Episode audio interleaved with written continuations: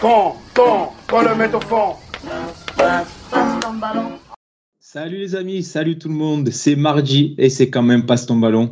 On est ensemble pour un peu plus d'une heure d'émission. Merci d'être avec nous pour ce nouveau numéro de Passe ton ballon, votre rendez-vous foot et O M hebdomadaire. C'est la sixième de la saison ce soir et décidément le contexte autour de l'O M est, est assez lourd en ce moment. La famille olympienne est de nouveau endeuillée par la perte de l'un de ses plus grands représentants. Après de longs mois à combattre la maladie, Bernard Tapie s'est éteint dimanche à l'âge de soixante-dix-huit ans. Il restera à jamais le premier président à avoir remporté la Ligue des Champions avec un club français. Toute l'équipe de Passe ton ballon adresse ses condoléances à, à sa famille, à ses proches, à tous les supporters de l'O M aussi qui sont touchés. Et cette émission lui est évidemment, évidemment dédiée ce soir. Comme chaque semaine, je suis entouré de mes fidèles acolytes, à commencer par notre technicien en chef, de retour parmi nous suite à un prêt sans option d'achat chez nos amis du Phocéen jeudi soir. Bonsoir Idriss. Je me demandais où t'allais en venir. Bonsoir à tous. Eh bien, eh bien écoutez, très, très, belle très heureux d'être revenu euh, chez Passe ton ballon. Très belle prestation jeudi soir, mais surtout très beau pull. Ah, très beau pull. Je l'avais annoncé euh, sur notre petit groupe de conversation à trois, euh, que je, j'essayais un nouveau pull de couleur mauve. Et si il, vous a fait, pas il, vu, a fait, euh... il a fait ses... il, a, il a eu son petit succès. Il y a un petit screenshot sur le compte Twitter de Passe ton ballon si vous l'avez pas vu. Voilà. Petit, Juste pour dire, de... c'est sportif, quatre heures trente de live. C'est et... compliqué. Hein. Ah, il fallait être à l'affût. Hein. Surtout que moi, c'était ma première, donc je faisais attention. Donc euh, je buvais beaucoup d'eau et c'était sportif quand même. Avec nous également le bourgeois gentilhomme du premier arrondissement, mais, mais, mais qui garde quand même le côté street puisqu'il va se faire coiffer chez Lorenzo Style. Bonsoir Ama. Salut Mathieu, salut tout le monde. Je m'attendais pas à ça là, bravo. Comment ça va Ama? Bah écoute, ça va, je, bah je suis sorti hier de Lorenzo Style avec une coupe fraîche et toujours autant d'anecdotes quand je vais dans ce salon. Euh, allez-y, si vous cherchez des coupes à dix euros, on rigole toujours, euh, on s'ennuie pas. Ça pub quoi. Et t'as un code promo aussi ou c'est... Non, non, même pas. C'est, c'est, je, je récompense le, leur fidélité ou la mienne à leur. Enfin, je sais pas. J'en profite pour passer un salam à Fab Barbacha, à Saint-Antoine, tant qu'on y est. Voilà. Ah oui, bah ça y est, bah c'est euh... Merwan, tu veux passer, avant que je te présente, tu veux passer un petit coucou comme ça à quelqu'un ou... Non, non, comme Idriss est chaud, je me demande à quel, à quel barbershop il a passé, euh, ça, me, ça m'interroge. Ouais, c'est vrai, c'est vrai. C'était... D'où tu vas chez le barbershop, Idriss? Bah déjà, j'y vais plus. Et c'est parce que c'est des amis, c'est parce que ce sont des amis. Et, euh, et c'était quand ma calvitie était encore sauvable et camouflable. Que j'allais chez eux parce que parce qu'ils sont des experts en la matière, comoriens bien évidemment. Et mais maintenant c'est vrai que depuis je dirais le mois de mars avril on a connu une certaine fatalité et on et on ne s'y rend plus. Voilà. je, je, je plus je plus sois pour des raisons évidentes. Ah oui bien évidemment. Toi t'es, t'es premier avec moi dans, avec moi dans cette liste. Ça va devenir évidente. On est main dans la main dans cette aventure. Et enfin, vous l'avez entendu, il est avec nous, celui qui a enflammé le podcast de la semaine dernière avec un débat sur le joueur dont il ne faut pas prononcer le nom, mais qu'on évoquera quand même encore dans l'émission tout au long de la saison forcément. Bonsoir Merwan. Bonsoir à tous les amis, dédicace à, ce... à la fraude de Buenos Aires. Euh, que... les, ouais, on passe aussi le bonsoir aux balerdo-sceptiques, magnifique terme que tu as inventé la semaine dernière, et donc je suis fan. Les balerdo-scepticisme. Balerdo-scepticisme, chef, euh, je suis le chef de file de cette pensée, donc euh, ça fait plaisir. Les amis, une émission en deux parties aujourd'hui. On va évidemment débuter avec la disparition de Bernard Tapie. Alors pour être tr- totalement transparent avec vous, chers auditeurs, on a essayé jusqu'au dernier moment d'avoir avec nous euh, un ancien joueur des années quatre-vingt-dix, voire un journaliste qui a couvert à cette époque. Enfin bref, quelqu'un qui a côtoyé le boss, hein, mais malheureusement tous, euh, comme vous pouvez l'imaginer, sont très très sollicités en ce moment. Et euh, bah, personne n'a pu nous se joindre à nous. Bah, du coup, bah, on va quand même parler de Bernard Tapie, mais euh, voilà, puis, version Passe ton ballon, il hein, n'y aura que nous. Donc, et puis euh... vous connaissez aussi euh, l'émission, on essaye d'être un maximum dans la singularité. Et on s'était dit que de ramener quelqu'un juste pour qu'il nous dise « Ah ben bah, il était charismatique, ah ben bah, c'était le boss, ah ben bah, si ça ». On s'était dit que vous avez vu ça partout, tout le week-end et tout le début de semaine. Donc euh, on va prendre le temps, comme vous nous connaissez bien, de préparer une belle grosse émission, je pense qu'elle peut être très longue celle-là, sur Bernard Tapie. On vous, on vous concoctera pardon, une belle émission dans plusieurs semaines, mais pas tout de suite, on va laisser les gens faire leur deuil. Voilà, exactement, on, on fera ça dans, dans quelques semaines, on va quand même en parler ce soir de, de sûr, Tapie, euh, on va essayer de lui rendre hommage comme il se doit, et puis euh, en deuxième partie d'émission, on reviendra sur ce match de ce week-end, cette, cette magnifique partie de l'O M, on s'est régalé, une rencontre euh, d'ailleurs qui n'aurait sans doute pas plu à Tapie, hein, euh, cette défaite deux zéro sur la pelouse du L O S C, on va revenir sur les prestations collectives et individuelles, on va débriefer tout ça. Bref, on a plein de choses à dire, donc sans plus tarder, Passe ton ballon, saison deux, épisode six, c'est parti, Idriss, jingle.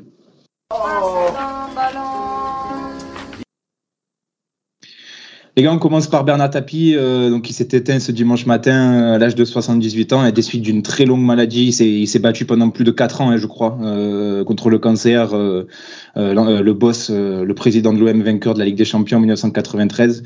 Euh, alors il y a eu beaucoup de réactions depuis. Euh, on sait, on a eu la, le, le entre guillemets le, le, l'honneur, la fierté d'apprendre qu'il sera inhumé au cimetière de Marzac à Marseille. Ça, ça a surpris beaucoup de monde et ça a ému beaucoup de monde. Euh, il y aura aussi une chapelle ardente qui sera qui sera mise à disposition au Vélodrome à partir de jeudi, je crois, où tous les gens pourront aller se recueillir. On a vu aussi ce portrait devant le stade de Vélodrome où des supporters ont commencé à venir euh, rendre hommage, déposer des gerbes de fleurs devant devant devant ce portrait-là. Euh, les gars, simplement euh, pour euh, pour Pour lancer ce sujet-là, euh, moi, ce que, la question que j'ai envie de vous poser, plus que, euh, ce que ce que vous avez ressenti quand vous avez appris son décès, parce que malheureusement, on s'y attendait un petit peu. Il était très, très, très, très fatigué ces dernières semaines. Euh, pour des jeunes supporters comme nous, euh, on est quand même assez jeunes tous. On n'a pas plus de la trentaine. On n'a pas forcément vécu la période euh, Tapie, la période glorieuse des années quatre-vingt-dix. Euh, qu'est-ce que ça vous évoque à vous euh, quand on vous dit Bernard Tapie? Euh, vous qui n'avez pas vécu cette période-là. Ah ben déjà, il n'y a que toi qui étais né à l'époque. Moi, j'étais né, mais en quatre-vingt-treize, j'avais ouais, deux ans. J'avais deux ans. Non, mais techniquement, tu vois, pour te dire, il y a deux mille quatre. Je l'ai vécu, je l'ai vécu techniquement, mais. Euh, deux mille quatre, il n'y a que toi qui étais né et tu ne savais même pas parler encore. Non, il y avait, j'avais, moi aussi, j'avais six mois. Oui, bon, toi. Non, mais si tu parles techniquement. Non, mais toi, c'est les papiers qui parlent, après, on verra. On va finir ça devant les tribunaux. Avec le consulat d'Algérie, messieurs. Là, on a dit que tu maîtrisais déjà dix adjectifs qualificatifs à cette époque-là, c'est vraiment. On en parlera après. Non, mais les gars, simplement, euh, qu'est-ce que ça vous évoque quand on vous dit Bernard Tapie? Euh, j'ai, ça, ça peut pas faire remonter des souvenirs du coup, mais euh, qu'est-ce que ben, je, je, je sais pas ce que ça, ce, que, ce qui vous vient en premier quand on quand on parle de lui. Moi, c'est le mot légende. Bah, Désolé de prendre ouais. le devant sur après je vous laisserai parler un peu ah plus si, parce que j'ai très à faire pour l'émission. Mais moi c'est le mot légende parce que justement tu l'as dit, on a, ça réveille pas des souvenirs, donc du coup c'est quelqu'un qu'on m'a raconté. Et vu que j'ai une enfance un peu triste, que je passais devant la télé, euh, j'ai été éduqué par O M T V et O M T V m'a éduqué à, à Bernard Tapie, ben déjà à, à, à construire la, les, la, la, la plus grande époque de l'histoire du club et surtout toutes les interviews d'anciens joueurs ou d'anciens dirigeants c'était Euh, ah oui, mais Tapie c'était, ah mais Tapie c'était, ah mais Tapie c'était. Du coup, pour moi, il y a une sorte de légende qui s'est construite autour de lui, qui est euh, toute, euh, tout, tout à fait fascinante. Bah, un peu la même chose. Euh, après, euh, j'ai, j'ai sûrement pas regardé O M T V autant que toi, mais euh, mais c'est vrai, ce qui frappait, c'est notamment le consensus de la part de clubs qu'on peut considérer comme entre guillemets rivaux. Tu penses par exemple à comment Jean-Michel Aulas parle de Bernard Tapie. Après, certes, c'est lui qui, qui lui a mis le pied à l'étrier, et cetera, et cetera. Oui, ben, mais là, c'est vrai. Il n'y a pas, il n'y a pas de Jean-Michel Aulas à l'O L sans Bernard Tapie, de toute façon. Donc, euh... Exactement. Et, euh, et pour le coup, c'est vrai que ça fait partie, en tout cas pour pour les jeunes générations, d'un d'un point de repère historique et surtout de la légende du club, qui fait qu'aujourd'hui, si on considère aussi le club comme nous on le considère et, co- et comme on comme on le supporte et comme on l'aime, c'est aussi parce qu'il y a eu cette personne-là. Donc, euh, donc c'est vrai que ça, ça évoque quand même euh, des choses assez importantes à, à l'échelle d'un club, même si on l'a pas vécu. Ah bah. euh, moi, je, moi, je dirais euh, deux mots. Euh, mythe, pour rejoindre un peu euh, ce que disait Idriss, c'est union, dans le sens où, comme euh, vous tous, Tapie, on me l'a raconté, on était trop jeunes pour le connaître. Même son deuxième passage à l'O M, ben, on était tous jeunes et on comprenait encore rien au ballon. Mais euh, du coup, l'ancienne génération euh, me parlait de Tapie. Et même si c'était des, des personnes qui n'étaient pas forcément euh, euh, amoureuses de foot comme, euh, comme nous actuellement, tu vois, qui bouffons du foot H vingt-quatre. Mais et c'est pour ça que je dis union, car il a réussi à rassembler des gens qui aimaient juste le, le foot de manière occasionnelle, mais derrière l'entité O M. Il a vraiment créé un truc. Ouais, son... tu, vas-y, tu, vas-y, fini. Ouais, tu, tu peux prendre n'importe quel Marseillais dans la rue, de n'importe quel âge, et surtout même de l'ancienne génération, tu dis Tapie, il a les yeux qui brillent. Et ensuite, du coup, ça m'emmène au deuxième mot, à savoir mythe, dans le sens où il y a plein d'histoires autour de lui. On ne sait pas si c'est vrai. Euh, parfois, c'est exagéré. On raconte des histoires dans le vestiaire, euh, ce qu'il faisait avant le match, après le match, et cetera. Tu vois. Mais les gens, ils le racontent avec une telle passion que au moins, tu écoutes. C'est pour ça que j'ai utilisé euh, ces deux mots. Idriss, tu voulais euh, rebondir sur ce que disait Ama. Je voulais dire que son passage en politique avait aidé à... à, à mettre Tapie et l'O M dans la bouche de, de certaines personnes qui n'en ont rien à faire du foot. C'était que son passage en politique, il faut rappeler que Bernard Tapie était ministre de la ville, ministre de Mitterrand, alors qu'il était président de l'O M. Imaginez juste une seconde Jean-Michel Blanquer ou Marlène Schiappa, président des Girondins de Bordeaux, euh, ou du LOSC, pour qu'on rigole deux secondes. Donc euh, voilà, pour vous dire quel personnage euh, c'était... Euh... Pardon, Marwan ? Bon. Je te disais... Oui, vas-y Marwan, vas-y. On croyait qu'on t'avait perdu, mais vas-y. C'est pas leur fonction, alors t'imagines qu'ils occupaient les deux mandats ? Catastrophe. Alors juste, il y a un petit grésillement, on va essayer de voir d'où ça vient les amis, et on, et on va essayer de l'arrêter. Vous inquiétez, oui, ouais, le, voilà. Le technicien est de... Je suis en train de, je suis en train de voir, mais euh, bref, pour vous dire, euh, c'était un personnage qui dépassait le cadre du football, limite nous on le connaissait par l'O M, et la, le, le, le monde du, foot, de, du sport le connaissait par l'O M, mais l'O M l'a aussi propulsé très haut en politique, et dans, le, dans, le, dans, dans, dans, dans, dans la, la, la pop culture, je dirais, je dirais même pas ça, mais sur le devant de la scène française, Bernard, Bernard Tapie c'était devenu un personnage à travers l'O M. Où il faisait, ben après, je regardais tout à l'heure un truc, euh, le très bon d'ailleurs, je le conseille si vous pouvez le regarder euh, en replay, le Un jour un destin, qui avait dû être préparé il y a quelques mois, parce qu'il est sorti très très vite quand même. J'aime bien, euh, je sais qu'il y a des gens qui sont très forts en montage, mais monter une heure et demie de trucs comme ça, bon bref. Ah mais tu sais, c'est un peu... Oui, comme c'est des les... nécros, je sais, je rigole, les mais les bon... Nécros, pas... Voilà, tout le monde sait comment ça se passe, les nécros dans les journaux qui sont... Oui, c'est prêts, préparé euh... des mois à l'avance. Voilà. Euh... Bah, pour, pour, pour collaborer avec d'autres, euh, la, la nécro de Bernard Tapie, de Bernard Tapie était prête. Hein. Oui, non, non, je sais, je le dis en rigolant, mais parce qu'en fait... Il ne faut pas être choqué, c'est normal. Mais, non, mais je le dis en rigolant parce que, pour le coup, il y a vraiment des trucs très récents dans le, dans le documentaire, donc c'est juste, en fait, par la vanne, saluer le, saluer, pardon, le professionnalisme et l'efficacité de l'équipe. D'Un jour un destin, du coup, regardez-le si vous pouvez le, le, le, tra, le, le choper. Il date d'hier soir sur, sur France deux, et c'est très très bien. Et il euh, y avait, euh, du coup, quand il racontait qu'après la présidence de l'O M, après l'affaire V A, tout ça, tout ça, il anime des, des émissions sur T F un qui s'appelle Ambition, où il y a euh, de onze mille personnes dans la salle, dans un zénith, il fait la tournée des zéniths de France pour faire des meetings euh, entrepreneurial, motivationnel, tout ce que tu veux. C'est incroyable. Et voilà, c'est juste un personnage incroyable. Et après, pour nous, vu qu'on est une émission de foot, rappelez juste son arrivée dans le foot. Bernard Tapie à l'O M en quatre-vingt-six, il arrive parce que Gaston Deferre le, le, le propulse un peu là, parce qu'il y a les minots qui ont remonté le club en D un, mais derrière le, le club fait pas grand chose. Et Deferre donc qui est proche de Mitterrand, Bernard Tapie traînait déjà un peu en politique, euh, ramène, euh, ramène Tapie à l'O M. Et à l'époque dans le foot français il y avait un triangle. Il y avait Francis Borrelli et le Paris Saint-Germain dans, au nord, il y avait Claude Bèze, Girondin de Bordeaux au sud, ouest, et il y avait Jean-Louis Campora à Monaco au sud-ouest, au sud-est. À eux trois, ils se partageaient euh, l'argent du foot français, ils se partageaient les bons joueurs, ils se partageaient les agents, tout ce que tu veux. Ils maîtrisaient le football français. Et t'as un mec qui est arrivé, qui s'appelle Bernard Tapie, qui arrive à l'O M et qui a dit « Ah, c'est comme ça que ça se passe ici, ah, vous faites comme ça, ok, d'accord, ouais. Pff, euh, ouais, tu veux qu'on partage en quatre ? Non, je vais tout prendre en fait.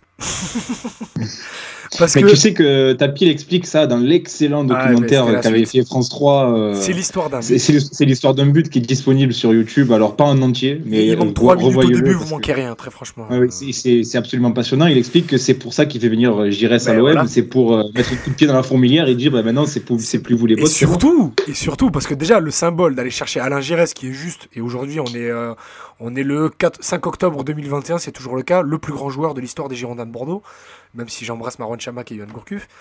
Euh, il va chercher Alain Giresse en fin de carrière. Tout le monde pensait que Giresse allait finir sa carrière à Bordeaux à une époque où les transferts ne se faisaient quasiment pas. Et il va non seulement... Euh, il quitte Bordeaux, mais il va à l'O M. Mais c'est invraisemblable. C'est vrai qu'aujourd'hui, ça paraît un peu... Mais on se dirait, ouais, enfin, c'est presque business, banal, mais à l'époque, c'est l'argent. C'est à l'époque, c'était un tremblement de terre. Oui. Et surtout, celui qui était vu comme le futur du foot français...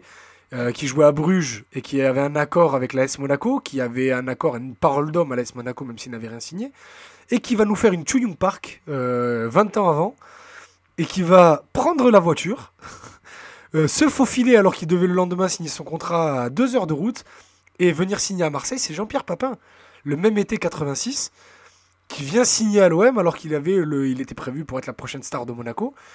Et il vient signer à l'O M, et donc Tapie arrive, et en deux mois, il fait signer Giresse et Papin.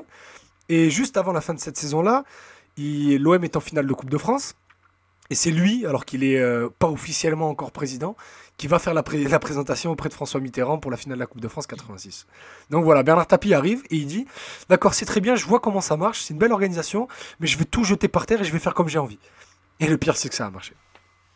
Il y a l'O M qui vient de tweeter là à l'instant, euh, donc qui, qui, qui confirme ce que, ce que je disais en introduction. Donc il y aura bien une chapelle ardente euh, ce jeudi au stade Vélodrome. Donc l'O M précise, les Marseillais pourront se recueillir devant son cercueil. Donc jeudi sept octobre de seize heures à vingt heures, euh, le cercueil de Bernard Tapie euh, sera déposé dans le hall un de l'Orange Vélodrome en présence de sa famille. Donc tous les Marseillais qui le souhaitent pourront se recueillir une dernière fois auprès, auprès du boss. Euh, les gars, euh, une question que j'ai envie de vous poser. Euh, là, Idriss, tu évoquais Campora, euh, Claude Bèze, en fait de très grands présidents. Est-ce que Tapie est le plus grand président de l'histoire du foot français? Il y a, il y a Aulas, bah, il y a Aulas dans la discussion, mais... Il y a Aulas dans la discussion, bien sûr, mais... Ah, et puis Tapie, au final, ça dure quoi, sept ans? De quatre-vingt-six à quatre-vingt-treize, ouais. Et puis ça finit très très mal quand même. Même si ça finit très... Ça, ça, ça a presque fini bien, mais ça finit très très très mal. Donc, ouais, le euh... souci, c'est que voilà, il y a cette tâche qui est indélébile et qui peut remettre en cause cette position, et il y a aussi le fait que ce soit entre guillemets que sept ans, euh, même si évidemment ce sont sept années exceptionnelles. Après, c'est long quand même, sept ans. Après, ouais, mais tu vois, quand tu compares, ouais. Ouais, quand tu compares à Aulas, Aulas quoi, c'est ça le truc. Mais en même temps, Aulas en Ligue des Champions n'a jamais approché euh, ce qu'il a fait au niveau européen. Il a, il a fait une demi de Ligue des Champions, une demi de Ligue Europa. Et... Mais il n'a même... jamais fait de finale de Ligue des Champions. Et puis même, Ama, si je peux me permettre, je, je, je vous renvoie à l'excellente émission qu'on avait fait l'année dernière sur la rivalité O M Lyon avec Sofiane de Winamax. Euh, c'est que Tapie, via son O M, a inscrit, au-delà de la victoire de la, en Ligue des Champions, a inscrit l'O M en tant que patrimoine culturel de la France. C'est-à-dire que là, aujourd'hui, si on a des, des, des fans de l'O M à Lens, en Normandie, partout où on va, partout c'est chez nous, comme disait le, le, le slogan en deux mille dix-huit euh, de Puma, c'est que c'est, c'est parce que Bernard Tapie a inscrit l'O M comme euh, objet de culture au même titre dans les années quatre-vingt-dix que Dorothée ou Johnny Hallyday. Il y avait l'O M, c'était l'O M. Et au même titre que les Verts, au final. Mais même les Verts de soixante-dix, ça s'est étiolé avec le temps. L'O M ne s'est toujours pas, ça s'est toujours pas effondré. Alors que Lyon, tu sors de la banlieue de Lyon, il n'y a plus de supporters de Lyon. Tu vois, oui, non, c'est, c'est là où oui, c'est ce qu'a réussi que... Tapie par rapport à ce qu'elle n'a pas réussi au L A S. Oui, non, c'est un bon argument pour dire que oui, c'est... peut-être le plus grand euh, président de l'histoire du foot français, parce que ce qu'il a apporté aussi, c'est euh, comment dire, une culture euh, du très haut niveau, mais dans tous les domaines. Par exemple, les, les transferts, alors on a parlé de Giresse, faut pas oublier aussi qu'il était à deux doigts de boucler Maradona. Maradona, c'est, c'est l'un des meilleurs joueurs de l'histoire du foot. Et Tapie, même s'il avait énormément de moyens, euh, ça aussi il ne faut pas non ah plus oui, l'occulter. Oui, ouais, c'était pas non plus euh, le P S G de maintenant, tu vois. Donc, pas le P S G, mais ça prenait... pourrait être comparé à Monaco par exemple, où il y a une grosse capacité d'investissement, même si c'est pas inépuisable. Oui, voilà. Et même il, il a tellement, il, il a tellement apporté de, comment dire, cette culture du haut niveau, du très haut niveau, au niveau sportif, et que finalement, plusieurs clubs euh, en ont bénéficié. Euh, Bordeaux a voulu rester au niveau de l'O M. Euh, il a, Tapie a fait en sorte que Paris soit un, un concurrent euh, viable sur le long terme pour l'attractivité du championnat. Euh, ce qu'il faut aussi mettre en valeur quand on parle de ruissellement par-ci par-là, là, à notre époque, et que ça n'a pas vraiment de sens. Donc oui, mine de rien, au final, euh, sa patte sur le football français est très très grande, même si ça termine sur une... Euh, Sur une tâche, je répète, indélébile, mais au final, si on fait le bilan, ça reste quand même très positif à mes yeux. Bah, tu peux voir les choses, bah, exactement, en fait, tu peux voir les choses de deux manières. Soit tu parles uniquement de, de mandat pur et dur et de ce qu'il a fait dans son club, et là tu peux te dire que Jean-Michel Aulas, il est quand même bien placé pour être le meilleur.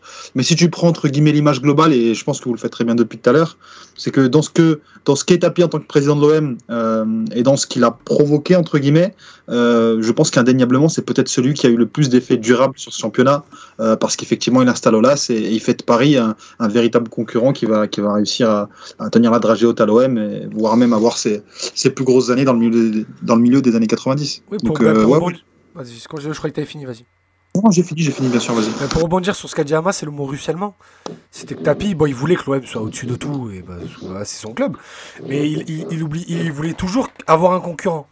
Quand Bordeaux s'est effondré au début des années quatre-vingt-dix, tac, il s'est allié à Canal et a créé la rivalité, du coup, euh, logique à la base. Mais euh, logique, on, enfin, à la base, non, sur le papier, entre Marseille et Paris, entre l'O M et le P S G, elle a été créée de toutes pièces par, par Tapie et Denisot. Et derrière, ça a été avec Monaco, où Monaco venait embêter l'O M sur la, la saison quatre-vingt-dix et quatre-vingt-onze. Eh, tu nous as volé le titre, Manu. Cette légendaire vidéo entre Dimico et Manu Petit. Voilà, bref, entre quatre-vingt-dix et quatre-vingt-onze. Et puis surtout, quand vous regardez les, les vingt-deux de quatre-vingt-dix-huit, ben, il, il y a, sur les quatre euh, leaders de l'équipe, tu as Deschamps, De Sailly, Laurent Blanc, Barthez. Leader euh, de vestiaire. T'en as, t'en as trois qui sont passés par l'O M de Tapie. Et t'en as deux en plus qui sont reconnus, dont un qui, qui a failli faire de la prison, comme ses fils, avec Deschamps et De Sailly. Deschamps, il y a un vrai rapport filial avec Bernard Tapie. C'était un rapport de père-fils. Et le, le, le fait que Deschamps ait échappé euh, euh, par miracle, de toute façon, il n'y a pas d'autre mot, à, à, à l'affaire du Fosséa et à, et à l'affaire V A O M, c'est pour moi un des plus grands mystères de l'histoire du foot français. Et il en parlera bien mieux que moi si un jour il, a, il décide d'en parler. Mais bref, il a appris au football français à gagner. Il a appris au football français d'arrêter de se, décomple- de se, de se complexer en disant « Oui, on aime le beau jeu parce que la France est le beau jeu, tant pis si on perd. » Lui, non, il s'en fout, il veut gagner. Et parce que l'O M, à part l'O M de quatre-vingt-dix, même l'O M de quatre-vingt-onze, hein, faut pas rêver, c'était pas très beau à voir. On aime bien Goethals, mais c'était pas, même pour l'époque, c'était déjà très très très très très très, très dur à regarder. quatre-vingt-dix c'est bien, quatre-vingt-onze quatre-vingt-treize c'est de la merde. Il voulait à tout prix gagner et ça a provoqué, ça a lancé un petit peu sa, son, son côté sombre, sa part sombre. Euh, avant d'évoquer euh, tous les hommages qui peuvent lui être rendus, un autre point qu'on peut, qu'on est forcé d'évoquer quand on parle de, de, de Bernard Tapie. C'est, euh, bah c'est tu, comme tu le disais, Hamas, euh, cette grosse tâche à la fin, ce, ce gros point noir quand, euh, à la fin de son règne. Est-ce qu'on peut tout balayer d'un revers de main euh, Est-ce qu'on s'en fout? Comment, quelle position vous avez, les gars, face à, face à ça, face à cette fin euh, bah, dramatique euh, et qui, qui plombe tout, qui plombe l'O M, qui le plombe à lui euh, Quel regard vous avez sur ça, finalement? Non, effacer tout, non. Mais comment te dire, si je peux faire un parallèle avec un autre Marseillais, même si les faits sont moins graves, c'est Zidane, qui termine sa carrière sur une tâche lui aussi indélébile, un carton rouge euh, qui prive euh, potentiellement la, la, la France d'une, d'une Coupe du Monde. Mais au final, on n'a pas oublié tout ce que Zidane a fait pour euh, l'équipe de France et le foot français. Tapie, en soi, c'est, c'est pareil. Ça fait partie de sa légende. On a utilisé le terme mythe, légende et tout. Quand on, on utilise ces deux termes, il n'y a pas forcément que le positif. Il y a aussi euh, les histoires dans l'histoire. Et ben, celle-là en fait partie, tout simplement. Ça fait partie de son histoire, tout simplement. Bah, oui, oui, bien sûr. Et puis, ça rappelle que c'est, que c'est, enfin, c'est qu'un homme, tu vois. Et puis, de toute façon... Euh... Euh, il ne faut pas non plus faire une hagiographie pour faire une hagiographie, euh, balancer des fleurs parce qu'il est mort et que voilà, c'est de convenance. Euh, voilà, il a fait des choses très très bien, mais il a aussi sa part d'ombre. Et à mon avis, tu as des choses, quand tu es à ce niveau de commandement, à ce niveau de direction euh, dans un club et même dans un pays, euh, tu as aussi les mains qui tremblent dans des affaires qui ne sont pas forcément euh, euh, éclatantes. Donc euh, voilà, il s'est tapis dans ses travers, entre guillemets, dans sa part d'ombre. Et il euh, n'y a pas forcément à édulcorer, il n'y a pas de nécessité à. Euh, on peut très bien dire qu'il a fait de très bonnes choses, et d'autres, euh, et d'autres beaucoup moins sérieuses. Les gars, pour, pour conclure sur le, le sujet Tapie, et on, on travaillera ensuite sur une émission bien plus fournie sur le sujet avec peut-être des intervenants qui l'ont côtoyé. Là, on voulait simplement lui rendre hommage pendant quelques minutes et on va boucler sur ça, on passera ensuite au match. Mais pour conclure sur ce sujet-là, euh, on en parlait un petit peu hors antenne, Idriss, euh, concernant l'hommage qui peut lui être rendu. Alors, euh, l'O M a déjà commencé, euh, comme je viens de l'expliquer il y a quelques minutes, euh, son, son cercueil sera déposé et, euh, dans le hall du stade Vélodrome et euh, les, les supporters pourront se recueillir devant. Mais euh, on, ça a beaucoup parlé de, d'un, de renommer le stade Vélodrome en stade Bernard, en Bernard Tapie et Vélodrome. Euh, certains parlent de renommer une tribune, euh, d'autres d'une statue. J'ai même vu passer station de métro. Euh, qui, ah, si, je l'ai quel, quel, quel, oui, moi j'ai vu passer station de métro. Ah quelqu'un me proposait euh, Noailles, Notre-Dame-du-Mont, Castellane, Tapie. De, non, non, non, non, de changer le, le rond-point du Prado en Pape Diouf et oui. le Dromel en, en, en Bernard Tapie. Oui, et Florian Thauvin euh, à la place de Bougainville aussi, tant qu'on y est. Qu'est-ce que, malades, qu'est-ce que ça, déjà, qu'est-ce que vous aimeriez voir comme hommage ? euh, Est-ce que c'est des propositions qui vous plaisent, qui vous plaisent pas, les gars ? euh, Quelle bah, position ouais, vous avez sur ça ? Moi, une minute de silence, ça me va très bien. Hein, on arrête là. Hein. Une, une grande photo, si vous voulez, dans le salon des légendes du Vélodrome, mais c'est bon, hein, c'est déjà très bien. Bah, après, les amis, on a, on a, on a quand même renommé le centre d'entraînement, le centre R L D. Euh, je après, pense qu'à à l'échelle, à la, la limite, piste... à la limite, c'est lui qui l'a payé. À la non, limite. Mais, non, mais d'accord, bien sûr. Mais euh, ce que quoi, je veux te dire par là, c'est que Euh, si tu pars, si tu pars de l'aspect purement symbolique, euh, tu, on peut penser que, en tout cas Bernard Tapie, dans la logique d'un club comme l'O M, tu puisses lui rendre un hommage qui soit au moins à la hauteur euh, de renommer ton centre d'entraînement. Après, moi, je suis pas partisan de renommer le Vélodrome, ou de, parce que quand même le Vélodrome était là avant Tapie, et euh, puis, sincèrement, ça fait partie de l'identité du club. Il faut pas perdre la tête, tu vois. Mais je pense qu'il y a quand même quelque chose qui sera fait. Mmh. Parce que je pense que le club, déjà, il va être peut-être un peu importé par, euh, par l'élan, entre guillemets, euh, d'amour que vont envoyer les supporters à, à l'égard de Bernard. Ils vont vouloir marquer le coup. Euh, en restant mesuré, je pense que quelque chose sera fait. Après, personnellement, je ne suis pas forcément partisan de renommer le stade. Peut-être une tribune, euh, ça sera fait. Mais, euh, mais sinon, je pense pas. Moi, je, je trouve qu'une tribune, ça aurait du sens. Et, wow. Mais en, en, fait, en fait, moi, la réflexion, c'est si tu ne le fais pas avec Bernard Tapie, avec qui tu le fais dans mais l'histoire de l'O M, en fait. Très bien.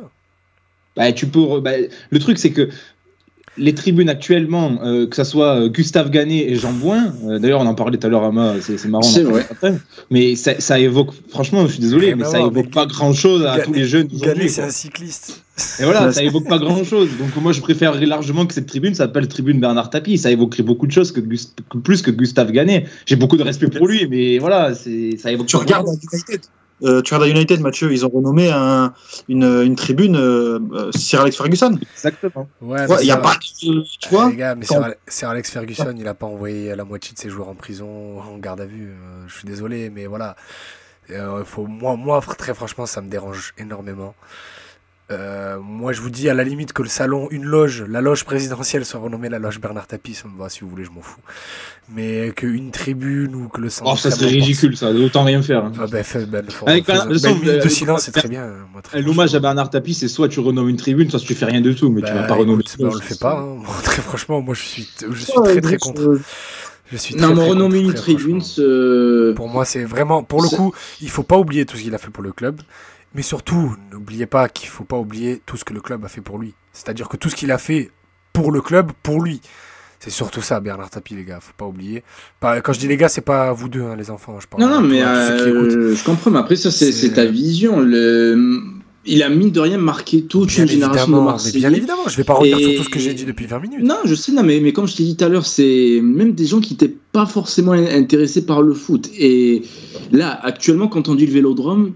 On pense à Marseille, et c'est là que je vais rebondir sur euh, l'argumentaire de, euh, de, de Mathieu. Euh, j'ai, j'ai du respect pour euh, messieurs Jean Bouin et Gustave Ganay, euh, oui, mais qui ont fait des grandes les... choses dans leur vie, mais maintenant, justement, la génération actuelle ne les connaît pas. Euh, peut-être qu'à l'époque, le Vélodrome avait une autre signification aux yeux des Marseillais en bah, tant que Vélodrome. Au final, parce que Jean Bouin n'a voilà, rien à faire de Marseille. Du, au sens propre du terme.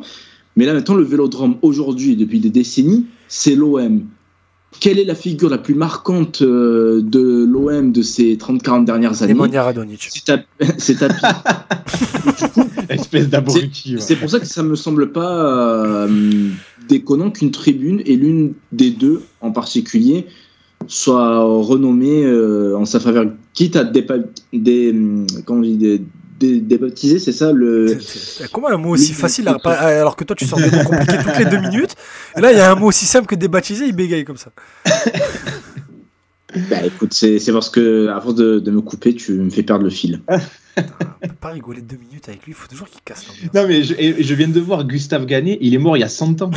Il est mort en dix-neuf cent vingt-six. Mais pour moi, pour ben, moi, je veux dire, personne ne sait qui c'est. Mais pour c'est, moi, ça ne sont même malheureux pour ça, pour lui, mais voilà. Mais c'est... pour moi, tu sais, on parlait des stations de métro. C'est pour moi, c'est comme Bougainville. C'était un gars à la base, mais pour moi, c'est même pas un gars, c'est un endroit.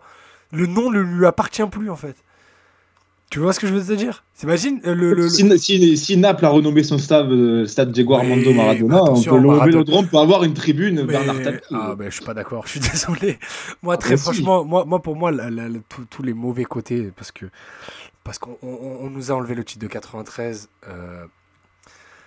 Il y a beaucoup, il y a beaucoup d'autres matchs qui auraient pu nous, nous coûter. Enfin, tu penses temps. Plus au titre de quatre-vingt-treize, tu penses à la Ligue des Champions. Non, mais pour moi, le titre de quatre-vingt-treize, je le compte. Quand tu me demandes combien de clubs, combien de championnats à l'O M, je te dis, je te dis, euh, je te dis onze, je m'en fous. Mais, euh, mais le truc, c'est que très franchement, moi, cette affaire me dérange beaucoup. Euh, parce que, parce que c'est un peu à la Al Capone. C'est, c'est là où il s'est fait attraper, alors qu'en fait, on savait très bien que ça existait déjà depuis plusieurs années. Euh, très franchement, ça enlève, pour, pour moi, ça enlève rien à ce qu'on dit depuis tout à l'heure. Ça enlève pas grand chose à ce qu'il a fait. Mais très franchement, c'est une très grosse tache noire et je je, je serais pas surpris, mais je le prendrais plutôt mal que l'O M euh, que l'O M euh, enfin que l'O M et la ville, puisque le, le stade appartient à la ville et pas à l'O M, donc ça sera forcément débattu en conseil municipal. Lui dédie une des une des deux tribunes, voilà. Donc je le prendrais plutôt mal après. Bon, écoutez. Ah, mais je pense que ça sera fait en concertation aussi avec les supporters. Et... Voilà, très, et... très franchement. Et, puis... et une, une statue, ça peut être quelque chose aussi. Euh... Ouais, bon, peut-être un peu plus, même si bon, le côté un peu culte me dérange, mais euh, ouais. À la limite, une statue, pourquoi pas? Si ça peut, si des gens sont prêts à aller de façon à se recueillir sur leur cercueil, sur son cercueil au stade Vélodrome, s'ils ont besoin d'avoir une statue devant le stade, bon, ça, allez. Ça pour le coup, je suis prêt à l'accepter. On a un excellent commentaire de Ouji Namnam. Il nous dit c'est comme si le stade Lamartine on le renommait stade Jean-Luc Mengalon. Et ça pour le coup, là pour le coup, je comprends un peu plus parce que Jean euh, Bernard Tapie, en vrai, euh, ben Bernard Tapie n'a pas pris, euh, Bernard Tapie n'a pas pris un club de D H pour l'amener en national. Euh, on le rappelle. Ah oui, Jean-Luc Mengalon qui qui était reçu par Noël Le Graët et qui allait avec un survêt du Milan A C. Pour moi, c'est une légende absolue. Voilà, est-ce que c'est au même niveau que Imboula qui va au C F C avec le survêt du Bayern? Non, c'est... non, non. Non, Imboula c'est au-dessus de la France quand même. Jean-Luc, c'est non mais Jean-Luc c'est au-dessus. Il est reçu par Noël Le Graët, le Noël Le Graët quand même, président de la F F F. Il y va en survêt du Milan. C'est-à-dire à la limite, il était allé avec le survêt de son club, on aurait dit bon, allez, c'est malvenu mais allez, le truc foot d'en bas, il a voulu il a voulu faire une symbolique. Non, Jean-Luc c'est qu'il s'en bat les couilles. C'est juste ça. C'est une légende absolue. Un jour, on fera peut-être pas un passe ton ballon. Mais je ferai un, un truc juste sur Jean-Luc. De ah oui, non, j'ai, j'aime bien Jean-Luc Mengalon, on va pas faire une heure et demie sur lui. Non, pas même, avec hein, vous, c'est... je le ferai seul avec lui et vous comprendrez le personnage parce que c'est un malade mental, il n'y a pas d'autre mot. Mais bref. Les gars, on a fini sur Bernard Tapie, à moins que oui. vous vouliez rajouter quelque chose pour, pour conclure, avant qu'on passe à l'autre sujet. trente-deux émissions, c'est pas... trente-deux minutes, c'est déjà bien. Voilà, donc comme on l'a dit, on, on fera une émission vraiment. Euh... Il sera entièrement dédié ouais. dans les semaines c'est à venir. C'est en cours de préparation, on a commencé déjà à lancer des idées, on vous prépare ça, on va dire allez avant la trêve, on va essayer de faire ça avant voilà. la trêve, mais bon, exactement. Vous nous connaissez. On fera ça, on fera ça. Ça fait beaucoup de promesses quand même qu'on fait, et j'espère ah, qu'on mais... pourra les tenir. Oh, la dernière promesse, c'était pas ma faute. Oui, mais du coup, on a, on a fait une surpromesse, parce qu'on a ah, fait bah... une promesse sur une promesse. Du coup. C'est vrai, en plus, Woody a raison, il arrive au truc de la F F F, nous, Jean-Luc, et il dit, sont où les petits fours? C'est vrai, je m'en rappelle. Non, mais je t'ai dit, bon, après, bon, de toute façon, Woody, c'est un pote, et euh, on connaît, on a un peu les mêmes anecdotes sur Jean-Luc, mais la vie de ma mère, Jean-Luc, il est malade, malade. Les gars, on passe à Lille O M? Ouais, allez, on passe à Lille O M, sinon c'est pas drôle. Allez, c'est parti, on passe à Lille O M, les gars, cette défaite euh, deux zéro ah, dimanche soir. Okay, oh, vas-y, mets le jingle, vas-y, allez, le petit jingle. On perd déjà les bonnes vas-y. habitudes au bout de six ouais, émissions. Allez, la petite, la petite virgule, le petit jingle, vas-y. Oh. Cette défaite, les gars, deux zéro sur la pelouse de Lille, un match assez compliqué, euh, peut-être le plus mauvais match de la saison, d'ailleurs, pour le moment, on va en parler. Euh, quatrième match sans victoire, deuxième défaite consécutive en Ligue un. On se frise les moustaches ici il y a encore quelques semaines, les gars, devant les résultats et le beau jeu déployé par l'O M. Eh ben, voilà, l'O M, dans toute sa splendeur, deux semaines après, on est déjà dans le doute à nouveau. Euh, comment, comment vous l'avez perçu, ce match, les gars ? euh, Est-ce que ça vous a semblé logique ? Est-ce que vous êtes surpris, finalement, que ça se passe mal depuis deux, depuis deux, trois semaines ? Comment vous l'avez senti, les gars, ça ?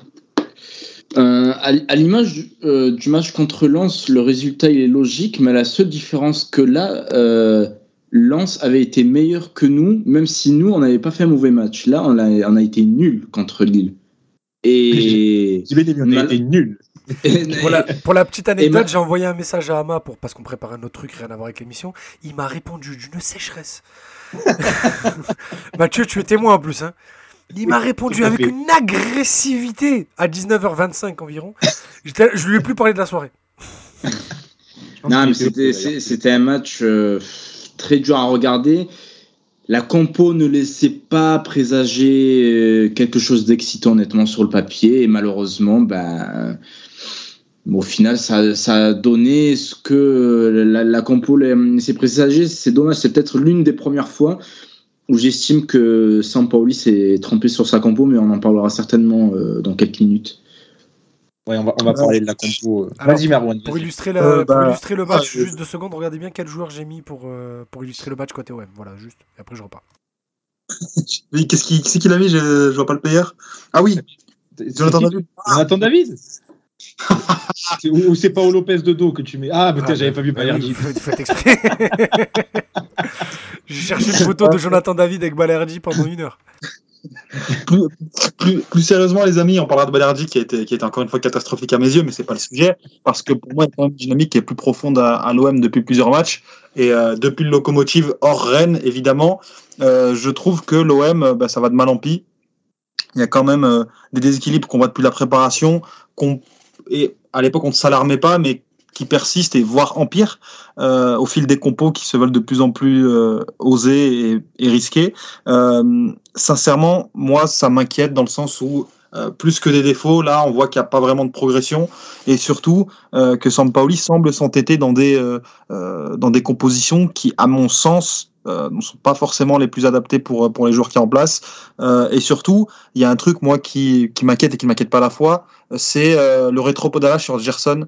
Euh, Gerson dont on critiquait le positionnement depuis le début de saison, euh, Sampaoli fait un mea culpa récemment euh, en conférence de presse en disant qu'effectivement son poste c'est plus dans l'axe, on le dit depuis le début de saison, non pas qu'on dit que des vérités, mais il y a quand même des choses qui sautent aux yeux et même pour l'œil qui n'est pas forcément le plus averti et euh, Sampaoli j'ai l'impression qu'il met un peu de temps à, aller, à, à le voir donc euh, moi j'attends de lui de la progression, peut-être euh, une certaine remise en question euh, dans le sens où bah, voilà, il y a quand même plusieurs choix qui interrogent.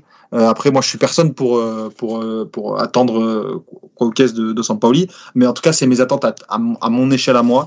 Et euh, pour moi, Lille, en fait, pour pour pour être assez concis, ça cristallise pas mal de choses qu'on a vu ces dernières semaines, une dynamique négative tant dans le contenu que dans la forme, avec les compos un peu un peu étranges à mon goût. Juste, moi, je je vais juste faire une réflexion qui vaut ce qu'elle vaut. Euh, Paolo Lopez, son premier match c'est contre Monaco, on est d'accord? Oui. Oui. Euh, oui, oui, oui, tout à fait, d'accord. Oui, c'est ça. Euh, depuis ce match-là, on est à une victoire sur cinq matchs. Voilà. Ouais, je vois où tu veux en venir, mais euh, franchement, euh, je, je pense qu'il y a d'autres problèmes dans cet effectif. Euh, c'est ma, Lopez, c'est la seule analyse que vous aurez de moi sur ce match. En plus, les arrêts, personnellement, pour Lopez. Non, en plus, oui, de, en plus... Il, il, il, il, franchement, il fait pas un mauvais match, ce dimanche. Hein, mais euh... non, mais c'est parce que j'ai envie de troller, que Mandanda, c'est mon joueur préféré, mais oui, bon, pour, le coup, sait, pour le coup, il fait vraiment son match contre Galatasaray, déjà. Et, et, ouais. et, et hier, pour le coup, enfin, hier, avant-hier, il fait vraiment son match. Faut qu'on arrête les émissions le mardi, ça me... Ça me, ça me déboussole. mais, mais oui, pour le coup, il fait vraiment son match. C'est juste que j'en ai marre de le voir, c'est tout. Mais je pense qu'il faut... En fait, il faut intégrer qu'il a... Un... Jamais Non, mais il faut intégrer qu'il a un style atypique, peu ah, académique, oui, ça, oui, qui n'est pas très rassurant, mais euh, que peut-être que lui, dans ce style-là, il est serein au final, et que c'est juste l'image qu'il renvoie qui nous. Mais tu sais que c'est bah, même... l'image qu'il renvoie quand même, Matt. T'es d'accord que, enfin, ah, moi, et, c'est même pas lui. En... Hein. Sportive, il, il sent la trouille quand tu vois son visage. Oui, il, il sent la trouille, mais est-ce que a... c'est, est-ce mais moi... que il a vraiment la trouille lui oui. Est-ce que c'est pas plutôt l'image qu'il renvoie? Oui, c'est pas parce que ses relances, elles sont quand même plutôt bonnes dans la plupart du temps. Et il s'en sort plutôt pas trop mal à chaque fois. Alors des fois, il fait, il fait quand même sa couille par match, un peu comme notre ami Balerdi. Euh, Merwan, tu me dirais si... Euh, oh là là. Je pense que tu dirais ça. Tu lances la machine. Si tu ça, mais... tu mets une démission, ça y est, tu lances ça, on a fini. Il part juste à une heure. Il faut intégrer ça, de toute façon. Et, de toute façon, il, maintenant, il joue. Il joue donc, euh... Mais voilà, bon, bref, c'est pas le sujet, Paolo Lopez. On est à, on est à euh, M quatorze matchs euh, avant l'option d'achat. Parce qu'au final, on en, euh, j'ai, j'ai, j'ai parlé avec des personnes, et c'est pas vingt-cinq, c'est vingt matchs. Donc dans vingt matchs, il, dans vingt matchs il, coûte, il coûtera vingt-cinq millions à l'O M. vingt-cinq millions, non, non, non, il ne peut pas coûter vingt-cinq ah, millions. Ouais, vingt-cinq, je ne crois pas du tout, désolé, mais... Que, euh, il, a, il a coûté vingt-trois à Rome. Non, en vrai, de vrai, c'est seize. Non, vingt-cinq, c'est je disais ça pour foutre la merde, je voulais que dans le chat ça vienne vingt-cinq millions, mais pas du tout. Non, non, en vrai, c'est seize millions. Pour le coup, ça, pour le coup c'est une info. Bon, on verra bien. Euh, bon, bon, bon, voilà, Paul Lopez, c'est fait, on en je parle plus. Je pense que d'ici les quatre gars... matchs, Longoria va dire, écoute, arrête de le faire jouer. Arrête.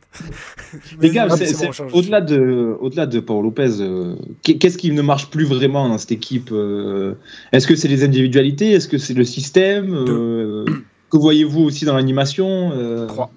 T'as dit, t'as sorti les trois arguments, c'est un mélange. D'accord, eh bien, allez, on boucle la lumière. Non, mais c'est parce que les individu- les, le système est chelou, les joueurs changent beaucoup de postes et euh, t'as des joueurs qui, qui prennent moins de risques avec le ballon. On, euh, je sais même plus si c'est ici ou sur le Faucien que je le disais, t'as moi j'enchaîne les plateaux en ce moment, c'est ouf. que, que les joueurs euh, ne prennent, euh, que les défenseurs Saliba ou Pérez euh, sur les côtés prennent moins d'initiatives euh, devant. Les ailiers ben, sont des ailiers et ne prennent pas, ne rentrent plus trop à l'intérieur pour, pour essayer d'embêter les, la défense.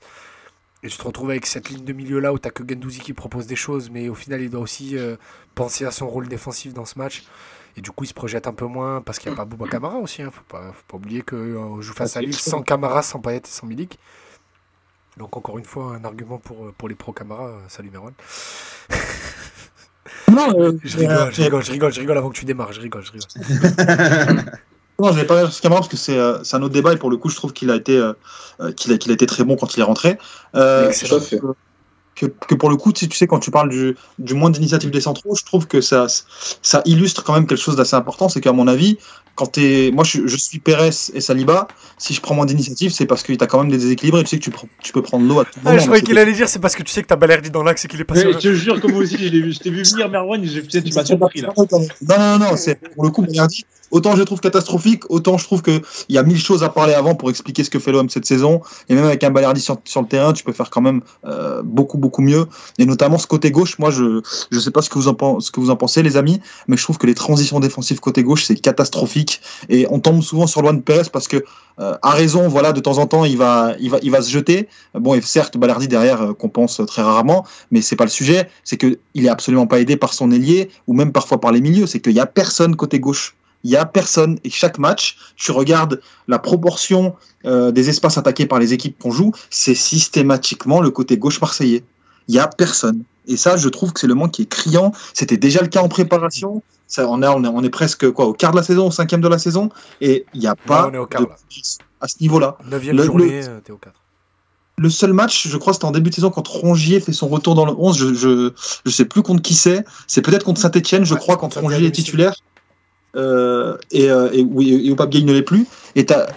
Quand, quand en gros Rongier avait été titularisé dans un rôle assez important, je trouve, au milieu, où il faisait à la fois euh, la compensation que fait Kamara et, euh, et en même temps euh, il se projetait pas mal, ça permettait à Gerson de Guendouzi de venir combler ce côté gauche, entre guillemets, mais tu avais aussi Konrad.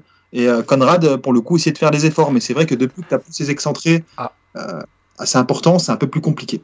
Moi, ça me permet de reprendre sur un truc. Je suis d'accord avec. Euh, Vas-y, vas-y, Amine. Vas-y, Amine, vas-y, c'est à toi, vas-y. Non, non je, je suis d'accord avec euh, ce que dit Merwan, c'est euh, un problème que j'avais déjà souligné, je sais plus, c'était dans l'émission de la semaine dernière, où il y a deux semaines où on parlait justement de ce fameux côté gauche, euh, parce que plusieurs joueurs ont été alignés depuis le début de la saison. Tu as eu donc De La Fuente, tu as eu euh, Henrique, tu as eu Gerson, euh, Harit, je sais plus, mais t'as aussi Galatasaray, il joue une demi-heure. T'as eu Lirola contre Lille. T'as eu Lirola, t'as eu Under aussi au euh, début de match contre Lille, et c'est autant de joueurs qui sont tous utilisés à contre-emploi sur ce côté gauche qui est pourtant crucial, euh, tout comme le côté droit d'ailleurs. Hein. Je parle des ailes qui sont des, des postes cruciaux dans le système de Sampaoli, et les adversaires, comme le dit Merwan, ont ciblé euh, cette problématique du côté de l'O M, c'est que c'est le point faible de l'O M, tu attaques les espaces derrière les ailiers de l'O M cette saison et c'est du pain béni pour mettre à mal la défense. Et c'est clairement le reproche que je fais à Sampaoli sur ce début de saison, même si, comme je l'ai dit sur les réseaux sociaux ce, ce week-end, il n'y a rien d'alarmant au niveau comptable. On est devant plein de concurrents directs au classement, mais...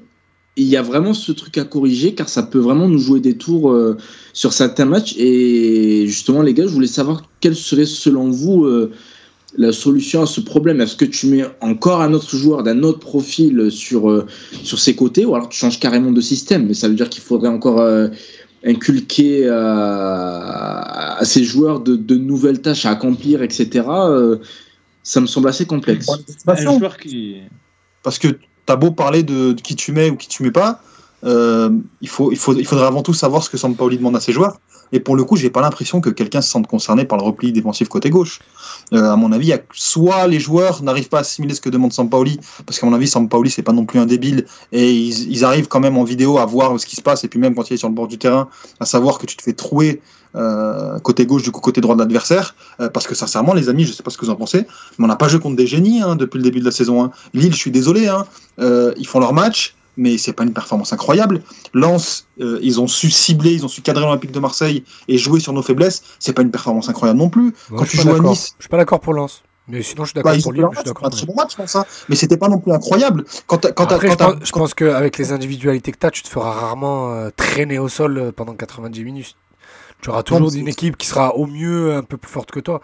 Lille, Lille pour le coup, dans les dix dernières minutes, c'était assez violent à regarder. Mais sinon, sur tout le reste du match, ils font un match en plus. Mais pour le coup, Lens fait vraiment un très très très bon match.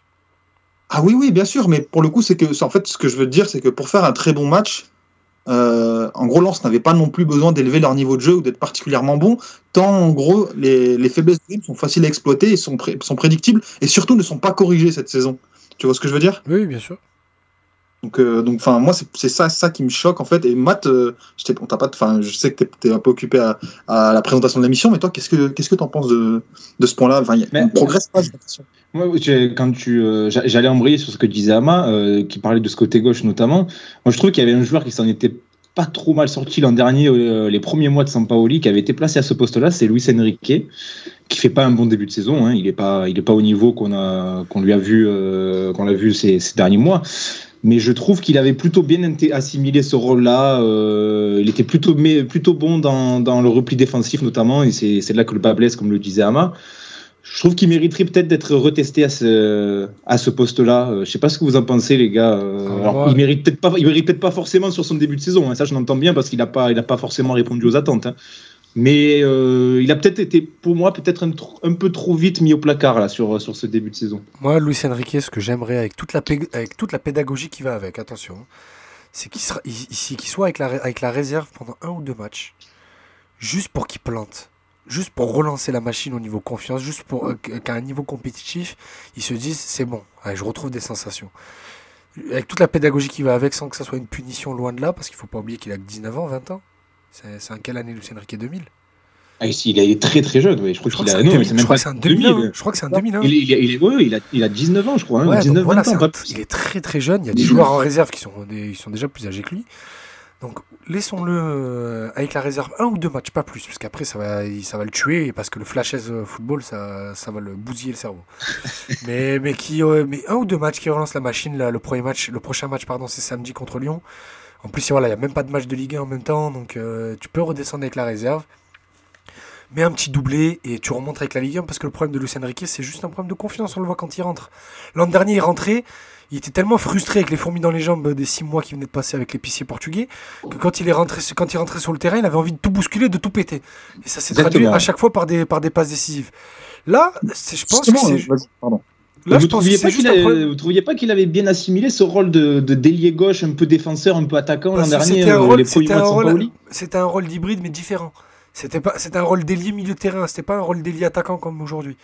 Parce qu'il arrivait quand même à faire son repli défensif et, et il faisait ses passes décisives en même temps, je le trouvais plutôt intéressant. Mais complètement, on est d'accord. Mais... C'est exactement ce que dit Idriss, c'est que pour le coup, je pense qu'il ne joue pas, pas parce qu'il ne mérite pas de, jou- de jouer, mais c'est parce que les ailiers, cette saison, ont un rôle fondamentalement différent de celui de la saison dernière. C'est vrai, c'est vrai, tu as raison, ouais, c'est vrai. Tiens, parce que, parce que sur ce début de saison, tu ne pouvais pas t'appuyer sur Milik, et Henrique, il s'est illustré comment dans un rôle de support, et notamment en faisant le bon choix de transmission au bon moment, et surtout en étant très précis surtout, dans, la, dans la dernière passe. Et, et pour les le coup, ailiers, c'est... les ailiers l'an dernier, c'est pas été au vingt, tu peux pas leur demander d'aller dans le dos des défenseurs. Ouais, c'est sûr, c'est sûr, c'est clair. Peut- peut- peut-être qu'avec le, le retour de Milik, qui aura besoin d'être abo- abreuvé de ballon, euh, peut-être que Lucien Riquet aura c'est... peut-être un peu plus de chance. Mais depuis le début pas. de saison, on dit quand Lirola et Milik vont revenir, donc euh, c'est le temps, c'est l'heure, ça y est. Hein. Ça y est, ça y est, ouais, on y est. On y est. Moi, j'avais un autre nom. Ce poste qui n'a pas du tout été utilisé et qui est totalement blacklisté depuis le début de la saison, vous voyez de qui je parle. Euh, oui, bien sûr. Amavi, les gars, euh, tu dans une sorte de trois cinq deux, cinq trois deux, là, comme fait Sampaoli, Pour moi, à gauche, ça serait son meilleur poste. Déjà, il est pour moi inutilisable dans une défense à trois. Je sais pas ce qu'il fout. Euh, non, la défense centrale, on voit que c'est totalement euh, contre nature. Et mine de rien, à ma vie, c'est vrai que maintenant, il est plus à la mode parce qu'il est blacklisté. Il a, il a joué encore moins que Milik, qui est revenu il y a deux matchs depuis le début de la saison. Donc, c'est pour vous dire à quel point il est utilisé. On sait que c'est pas forcément le meilleur arrière-gauche du championnat. Mais mine de rien, quand il est en forme et quand il est en confiance, c'est un bon joueur qui rend des services, qui peut apporter offensivement et qui a un sacré coffre pour revenir derrière. Donc, euh, au vu du système qu'on utilise, je ne comprends pas pourquoi il n'a pas eu plus sa chance. Peut-être qu'il y a eu des choses en interne, ça je ne sais pas. Mais sur le papier, juste sur la qualité et le profil du joueur, je suis très étonné qu'il soit aussi peu utilisé dans le système utilisé depuis le début de la saison. Il va te servir comment offensivement, à ma vie, dans cette équipe, alors qu'il a déjà à peine un pied gauche et il n'a pas de pied droit. Euh, certes, aller pour conduire le ballon, mais euh, sincèrement, déjà que dans les... quand il était dans une défense à quatre, défensivement, les espaces, il n'arrivait pas à la gérer. Euh, déjà, son poste, il n'existe pas dans, son... dans le système actuel de Sampaoli. C'est que là, c'est plutôt un... Enfin, il n'y a pas de piston déjà, et euh, tu as plutôt des, des ailiers excentrés qui sont capables de repiquer. À ma vie, il n'est pas capable de jouer à l'intérieur. Euh, je pense que même si on, on a pu le voir que de temps en temps, il était plutôt notre demi-espace gauche la saison dernière, puis même sous, sous A V B de temps en temps. Euh, mais sincèrement, euh, je ne vois pas où tu peux le mettre, à ma vie, là. Euh, et même ça fait bah, ça serait sur le côté gauche. La, la, la saison dernière, je blaguais souvent sur le fait que la meilleure arme offensive de l'O M de Villas-Boas, c'était... Euh, la transversale de Tchaï Tatsar euh, en direction d'Amavi qui prenait c'était, le côté. C'était le seul circuit de passe qu'on avait. Voilà, tout ça pour dire qu'en fait, Amavi, il va te les avaler les kilomètres sur euh, le côté gauche, chose que ne va pas faire forcément euh, un Gerson qui a été utilisé sur le côté gauche depuis le début de la saison, un De La Fuente défensivement qui va rechigner parfois, Henrique aussi, et cetera. Parce que mine de rien, sur ce côté, il y a une part de travail défensif. Et jusqu'à présent, tous les joueurs qui ont été utilisés depuis le début de la saison par Sampaoli à ce poste euh, n'ont pas rempli à la perfection euh, cette tâche, même si c'est pas forcément le, la tâche principale qu'il aurait demandé. Mais mine de rien, sur certains matchs, on a pu voir que ça nous a joué des tours. Après, Amavi, même si défensivement, c'est pas l'assurance tout risque, au moins il fait semblant de se déplacer. Que, que Konrad, mais... que Konrad il reste devant, il regarde ce qui se passe. Mais après, le problème, le problème d'Amavi, c'est que je, on voit clairement que Sampaoli euh, est pas fan et il est, Amavi n'a rien arrangé avec une prestation cataclysmique contre Angers, euh, rappelez-vous. Hein. Ouais, mais moi j'ai joué en défense centrale, tu sais qu'il va servir à rien là en fait. Toi, mais moi je rejoins un petit peu Merwan sur son apport offensif. T'as l'impression en fait qu'il apporte parce qu'il il fait parce beaucoup de déplacements, il, il est place, beaucoup mais en vrai, il sert à rien. Il est beaucoup disponible et tout, mais euh, il n'a pas une qualité de centre folle, euh, une qualité de frappe folle, euh, une qualité ah, de performance folle. Euh, oui, d'accord, mais du coup, en fait, ça serait le, le mec euh, qui, comment dire, bah, moi, juste qui, qui, qui, qui va essayer de te maintenir le côté gauche pour permettre aussi au côté droit euh, d'avoir carte blanche sur, un équilibre, sur euh, le, le, le côté offensif. Parce que mine de rien, Under aussi à droite, c'est pas un grand défenseur. Et Lirola, quand il a été mis à droite. Euh, les rares fautes depuis le début de la saison parce qu'il est surtout dans la ligne de trois, eh ben pour l'instant c'est pas le même Lirola que l'année dernière non plus, comme s'il si était pris entre deux eaux. Il a un Donc, rôle différent. Lirola. Je sais pas. Compli était à son poste. Il est à son... en soi oui sur le terrain il est à son poste mais il a pas le même rôle, il a pas la même mission. Non, bien sûr. Et ça change beaucoup. Et ça change beaucoup de choses parce que l'an dernier on lui disait écoute le couloir droit tu vois c'est à toi tu fais ce que tu veux. Et là, cette année, on lui dit, écoute, le couloir droit, tu vois, ok, dès qu'Under il a le ballon, tu vas derrière. Non, non, Contil, il, il, il avait vraiment cette position d'excentré droit euh, qu'on réclamait depuis le début de saison. Mais pour le coup, euh, ce, qui, ce qui est dommage, et, et peut-être que ça va nous permettre d'avancer un peu dans l'émission, c'est le fait que Sampaoli, il va construire des choses et déconstruire d'autres en même temps. Oui, c'est, c'est ça. Que, c'est complètement c'est ça ce qui me dérange, moi. Bah, c'est, c'est, c'est, un, c'est un point intéressant. Vas-y, Merwan, vas-y, vas-y. T'as fait vas-y, la transition, mon pote, c'est une passe décisive. Ouais, exactement. C'est que, par exemple, Lirola, il va le mettre à la place qu'on réclame depuis le début de saison. Et Under, on, beaucoup ont on, on demandé à L T C dans, dans l'axe du terrain, plutôt côté droit. Et là, pour le coup, Sampaoli a mis Under dans l'axe du terrain, effectivement, mais côté gauche. Et Lirola, en même temps, à la place qu'on lui demandait. Et ce qui fait qu'Under était complètement contre nature et il perdait deux trois secondes pour se mettre sur son bon pied, parce qu'il est quand même monomaniaque avec son pied gauche, hein, on va pas se mentir. Hein. Euh, bah, c'est, le problème des, c'est le problème des gauchers. Hein. Voilà. Et bah, en même temps, bah, en même temps t'as plus, t'as plus de présence dans la surface parce que t'avais pas Milik dans la, au, au, au début du match. Euh, t'avais pas non plus des liés excentrés à gauche capables bah, d'apporter aussi en, en rentrant sur le terrain. Donc Lirola, il arrivait, il débordait, il centrait. mais pour personne, parce que tu avais Rongier et Dieng euh, dans la moitié adverse qui étaient véritablement influents. Et tu te dis, mais pourquoi du coup, tu vois, pourquoi? C'est, c'est, un, c'est quelque chose qui est assez pointé du doigt, euh, ce que tu dis, euh, Merwan, c'est euh, peut-être la trop, la trop grosse rotation euh, opérée par Sampaoli euh, de match en match. Euh, qu'est-ce que vous en pensez, les gars? Est-ce que pour vous, ça, l'effectif et le onze tournent trop pour, euh, pour assimiler un, projet, un tel projet de jeu, pour, euh, pour nouer des automatismes euh, ouais. Est-ce qu'il y a trop de rotation? Est-ce qu'il n'y en a pas assez au contraire? Enfin, je ne sais pas comment vous vous positionnez sur ce sujet. Alors moi, le seul point qui me dérange, après je laisserai Ama s'il a quelque chose à dire, c'est pas tellement le fait que tu changes de joueur, c'est qu'il n'y a aucun acquis en fait. C'est que Guendouzi, il était excellent dans ce poste de, demi, de demi-milieu gauche, et on le fait passer demi-milieu droit pour euh, derrière Under. On demandait à Gerson de se projeter, de, de, de vraiment coller l'ailier pour amener de la présence devant, parce que l'attaquant c'était Payet, et qu'on savait très bien que Payet n'allait pas rester devant rien faire. Il le faisait, du coup on lui dit non mais recule un peu, parce que là derrière du coup on a besoin d'équilibre. Il n'y a aucun acquis dans cette équipe, il n'y a aucun acquis, tout bouge. Euh, c'est même pas, comme je disais, du coup c'est même pas tant que les joueurs changent de, d'une semaine à l'autre, c'est les rôles qui changent, c'est qu'on demande à des joueurs des rôles différents de match en match, et que tu peux pas installer avec autant de nouveaux joueurs, avec un système aussi compliqué à assimiler, de leur demander des choses différentes chaque semaine en espérant que ils aient des performances à chaque fois du même niveau. C'est pas possible. Donc moi ce que je vais demander à Sampaoli, c'est au-delà d'avoir un peu plus de, de, de continuité dans, dans ses compositions, parce que c'est vrai que moi le turnover commence un peu à m'agacer, c'est De, de, d'avoir une ligne directrice, une vraie ligne directrice, parce que là il y a une idée directrice mais avec euh, des outils qui changent à chaque fois, et ça me dérange. euh, je, je rejoins un peu ce que, ce que dit Idriss. Euh, c'est pas la rotation qui me gêne, de toute façon vu le calendrier euh, effréné qu'on a, les, les joueurs t'es obligé de les changer, on joue tous les trois jours, euh, tu vas pas tout le temps avoir le même onze. Mais par et contre, et les, il faut, les il faut, utiliser. Je, je te coupe à... la parole, après je te laisse finir. C'est aussi, il faut garder tous les joueurs concernés. C'est que t'es au début de la saison, tu peux pas dire à un joueur, écoute, tu joueras euh, en fait, euh, s'il y a une blessure en novembre. Oui, ça, ça, ça fait partie de la gestion d'un vestiaire, tout à fait. Ouais, bien je, te, sûr. je te laisse finir, désolé.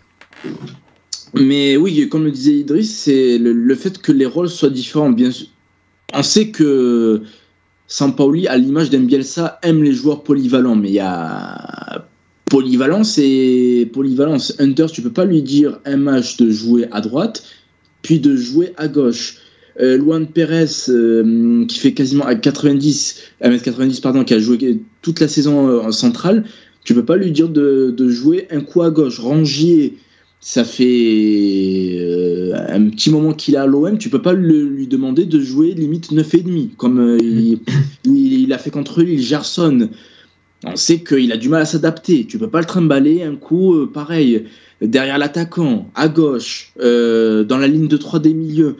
Donc c'est. Puis derrière, du coup, comme il l'a fait dimanche. Exactement. Donc là, c'est. Il, il, il, faut, il faudrait que dans l'idéal, Sampaoli attribue deux rôles maximum à un joueur, mais pas trois quatre. Euh, on a un effectif qui a été renouvelé à minimum soixante-dix à soixante-dix pour cent. Tu peux pas, en plus de ce renouvellement, demander euh, trop de changements de poste à un joueur en aussi peu de matchs, parce que on a joué quoi, neuf journées de championnat et deux de Ligue Europa. Et les, les joueurs forcément seront chamboulés. Tu peux pas leur demander du coup ouais, d'avoir des sûr. prestations exceptionnelles avec autant de, de problématiques à gérer en aussi peu de temps. Ouais. C'est usant mentalement, je pense, pour les joueurs. C'est clairement usant. Oh, je, je, je pense qu'ils doivent avoir mal à la tête, les mecs qui s'entraînent. Oui, c'est ça, euh, c'est ça. Surtout, surtout qu'en plus, croyez-moi, y a, y a, à part la veille du match, les joueurs ne savent pas ce qu'ils vont faire le week-end s'ils jouent pas. Donc euh, du coup tu peux pas te dire écoute je m'entraîne tous les jours comme j'ai fait le dernier match euh, à l'image, je prends l'exemple, c'est pas une info que je donne, à l'image par exemple d'un Guendouzi qui s'entraîne toute la semaine à passer dans le dos de Konrad ou à, aller, ou à compenser les, les, les duels perdus de Luan Pérez, et arriver dimanche et à te dire bon ben écoute tu vas jouer milieu à côté de Bouba Kamara et tu vas faire le tampon avec Payet. C'est ça le problème, c'est pas tant le fait de savoir jouer ou pas, c'est le fait de, de travailler un rôle la semaine et peut-être de fin. Je sais pas si c'est le cas hein, mais dans Dans le cas que t'exposes, c'est, c'est plutôt ça le problème. Parce qu'à la limite, ils savent pas s'ils vont jouer ou pas, euh, peu importe, tu vois. Ils doivent oui, être prêts. C'est, leur... c'est ce que je dis. C'est, c'est que, drôle, euh, ouais. c'est, que c'est normal à la limite de pas savoir si tu vas jouer ou pas, même si Guendouzi, je pense qu'il est titulaire de base. Mais tout le monde se bat pour avoir sa place en match. Mais le problème, c'est que ben, tu la prends la, la, la, la, la, à douze heures du coup d'envoi, quoi. Et que c'est pas ouais, des rôles, et que c'est pas des rôles qui sont faciles à assimiler en plus. Vas-y, Ama, et après, après on passe à l'évaluation, les gars. Vas-y, Ama. Moi, j'avais une question, euh, sans tout remettre en cause, parce que vous savez que euh, j'aime le travail et, qui a été fait par Longoria et Sampaoli jusqu'à présent. Mais est-ce que le, l'effectif a, a, été, a été aussi bien construit qu'on le disait à la fin du mercato? Parce qu'en finale, mine de rien, Sampaoli a utilisé beaucoup de joueurs à contre-emploi depuis le début de la saison. Et c'est pas anodin non plus, il est pas fou. Il voit les matchs comme nous, il voit les joueurs à l'entraînement, il sait pertinemment quel est le meilleur poste de chaque joueur. Et s'il est contraint, entre guillemets, d'utiliser autant de joueurs à contre-emploi, c'est qu'il n'a pas forcément tous les profils à disposition malgré euh, la profondeur de l'effectif au final. Oh, j'ai envie de te dire là pour le coup je suis pas d'accord. C'est moi pour moi s'il arrive pas à, s'il utilise autant les joueurs à contre-emploi, c'est qu'il sait pas vraiment ce qu'il veut faire. Pour moi. Hein. C'est parce que là pour le coup t'as, là pour le coup t'as beaucoup de joueurs, t'as beaucoup de profils différents, t'as beaucoup de joueurs qui savent faire beaucoup de choses. Je pense que c'est pour le coup, c'est que Sampaoli sait pas très bien où il en est et qu'il est encore en train de chercher la bonne formule. Et juste pour revenir, après je laisserai passer parler Merwan qui a visiblement quelque chose à dire. C'est euh... Euh, à la fin du mercato, on disait que, que ce que Longoria a fait, c'est un mercato prodigieux avec les moyens qu'il avait. Mais on avait déjà ciblé les problèmes, on avait déjà signalé, ciblé pardon, les manques de cet effectif. Bah, euh, enfin, pour le coup, j'ai pas forcément quelque chose à dire de plus, mais c'est juste pour prolonger ce que tu disais et pour parce que pour le coup, je, où, où j'étais pas d'accord avec avec, j'allais dire Amavi, avec Ama. c'est que c'est que tu vois, Sampaoli te demande Gerson. Mais il le fait jouer, euh, et lui-même il le dit en conférence de presse, bah, à, à, dans un rôle qui n'est pas le sien. Donc, pour, et moi c'est ça qui m'inquiète, tu vois. Euh, après évidemment, voilà, Sampaoli, à mon avis, il nous rhabille tous niveau football ici. Euh, Sampaoli, ouais. Et, euh, mais, le, mais le truc, c'est qu'en fait, il ne faut pas non plus euh, euh, mystifier sa connaissance du football. Et voilà, par, pour le coup, Gerson, on le dit depuis le début de saison que c'est pas son rôle. Bon, il le dit aussi. Euh, y a peut-être, on n'a peut-être pas raison sur tout, mais à mon avis, sur un certain nombre de constats et sur un certain nombre d'utilisations à contre-emploi, on n'est pas non plus si loin que ça de la vérité. Et ce qui est inquiétant, c'est que Sampaoli met du temps à le, à le mettre en place, en tout cas, ou peut-être à s'en rendre compte. Et plus que, que, que une différence d'opinion, c'est le manque de progression, en fait. Parce que on peut avoir tort, on peut avoir raison, peu importe, mais l'important, c'est qu'on, c'est qu'on voit une progression sur le terrain. Et pour le coup, là, sur les deux, trois dernières semaines, on voit rien. Ça, ça va même de pire en pire. Donc, euh, donc euh, moi, c'est ça qui m'inquiète. Moi, moi, pour le coup, juste pour terminer sur ça, c'était pas enfin, une opinion tranchée. C'est, c'est vraiment une question, euh, vraiment. Parce que j'ai, moi, j'ai pas de réponse à, à, à la question que j'ai posée. C'est juste que ça m'interpelle de voir que quand il y a un joueur absent ou un profil absent, bah, typiquement, bah, par exemple, bah, Payet, euh, Milik, même si ce sont des, des postes très particuliers, eh ben, c'est toute l'animation qui change au final. Et je ne sais pas si ça va s'améliorer justement au fil de la saison avec les automatismes qui vont se créer, une formule entre guillemets gagnante que va trouver Sampaoli, ou si on va se traîner euh, ces problématiques Euh, pendant encore plusieurs semaines. Je suis curieux de voir ça. Les gars, on passe à l'évaluation individuelle. Vous connaissez le, vous connaissez le rituel, le phénomène et le fatigué du match. Alors, si vous, avez, si vous arrivez à trouver un phénomène, chapeau. Euh, mais est-ce que vous avez un phénomène au, pour, pour ce match, avant qu'on évoque les fatigués, parce que là, il y a beaucoup de candidats. Mais pour commencer, ouais, un phénomène. Je mets Saliba. Saliba ou l'entrée de Kamara. Les gars, vous êtes d'accord avec Merwan? Euh, Kamara, ouais, Saliba, beaucoup moins. Euh, je, je, je le trouve un peu en deçà cette semaine, mais bah, attention, il fait un super euh, début de saison. Euh, un, un, un, un phénomène, c'est, c'est compliqué. Hein. Oui, c'est compliqué, oui. Mais moi, moi, je, moi, je, je rejoins. Je moi, rejoins je mets Boubi. Parce que la, la, la, la, roulette, euh, la roulette extérieure en passe pour Lirola, j'ai crié. Tout à fait, oui. Tout à fait. Peut-être cette, cette entrée lui fera peut-être de bien, du bien. Et, euh... c'est incroyable, cette action. Ouais, la, mi- la, la mi-temps de Kamara en vrai, hein, ouais. Même si c'est quarante-cinq minutes, je le mets en phénomène. Ah, c'était, la, c'était les meilleures quarante-cinq minutes du match pour l'O M. Bah, c'est, c'est les meilleures quarante-cinq minutes de la saison. Hein. Ouais, bah, franchement, oui. Il a été très bon. Il a été très bon. Franchement, ah, il a ouais, été. Bah, okay. euh, fatigué, les gars. Là, par contre, il y a beaucoup de candidats. Hein. C'est, je sais pas. Mais Ron n'a pas le droit de répondre euh... à cette question. mais moi, mais moi, moi, la, ma réponse va sans doute vous surprendre, mais je vais mettre Bamba Dieng. Ah, comment tu peux faire ça? euh, parce que c'est, c'est, un peu dur, c'est un peu dur. C'est oui, oui, non, non, c'est, c'est un peu dur. En fait, en soi, c'est pas vraiment lui le plus mauvais sur le terrain. C'est juste que j'ai envie de souligner le fait que bah, il est pas, il, il est en train de tomber le, le cousin. avec toutes les qualités, ça n'enlève rien à tout, tout le bien qu'on a dit de lui depuis, depuis, quatre, depuis un mois. Hein. Mais, mais, mais Bamba Dieng, il, ça va faire trois matchs, là, qu'il a, il disparaît complet. Après, c'est peut-être parce qu'il est utilisé à contre-emploi, parce qu'il est utilisé à gauche, parce qu'on voit que quand il joue dans l'axe contre Lens, et euh, le quart d'heure quand il est mis dans l'axe à la deuxième mi-temps contre Galatasaray, il est, il est plutôt bon. Mais pour le coup, quand il, il, je ne sais pas si parce qu'il boude ou si parce qu'il ne sait pas vraiment ce qu'il doit faire, mais il ne réclame aucun ballon. C'est soit on le lance dans la profondeur, soit on joue à dix quand on joue devant. Ah, je, te, je te trouve dur, Idriss, parce que je pense ah, que Bamba, oui. c'est un, un attaquant qui est quand même ultra tributaire de la production collective. Il est vraiment dans un rôle assez, euh, bah, assez monomaniaque. Devant le but, appel dans la profondeur, pressing... Et puis voilà, et puis pour le coup, si tu le sers pas, il va pas faire des différences balles au pied, euh, Bamba Dieng. Mais, et je pense... mais je te demande pas de faire des différences balles au pied, je te demande juste de, de temps en temps décrocher pour faire un, pour créer un décalage, créer un triangle, une passe, une présence. Là, il est vraiment. Ah, si c'est il... pas son style de jeu. On passe pas le milieu de terrain. Ouais, mais écoutez, alors c'est quoi son style de jeu? C'est juste de prendre la profondeur? Oui. Oui. Ah, oui. Bah oui, c'est un, c'est un jeune attaquant qui doit étoffer sa palette, mais oui, donc je pense un, que. Donc c'est, c'est le Neymar Veradoni sénégalais alors. Ah non. Euh, mais lui répond pas, Merwan. Mais non, mais je vous pose... non, non, pour le coup, je pose sérieusement la question, les gars. Vous me dites, c'est pas son, c'est pas son truc. Et de quoi, de jouer au ballon, de faire trois passes dans, dans, dans l'intervalle, c'est, c'est, c'est, c'est pas un style, c'est pas un style de jeu, ça, les gars. C'est un. Non, minimum. Ça me dérange pas, mais... Je suis d'accord avec toi, Idriss. C'est, c'est dramatique, mais oui. Ah ben donc, alors, donc, bon, donc, hein. donc, alors écoutez-moi, donc écoutez-moi bien.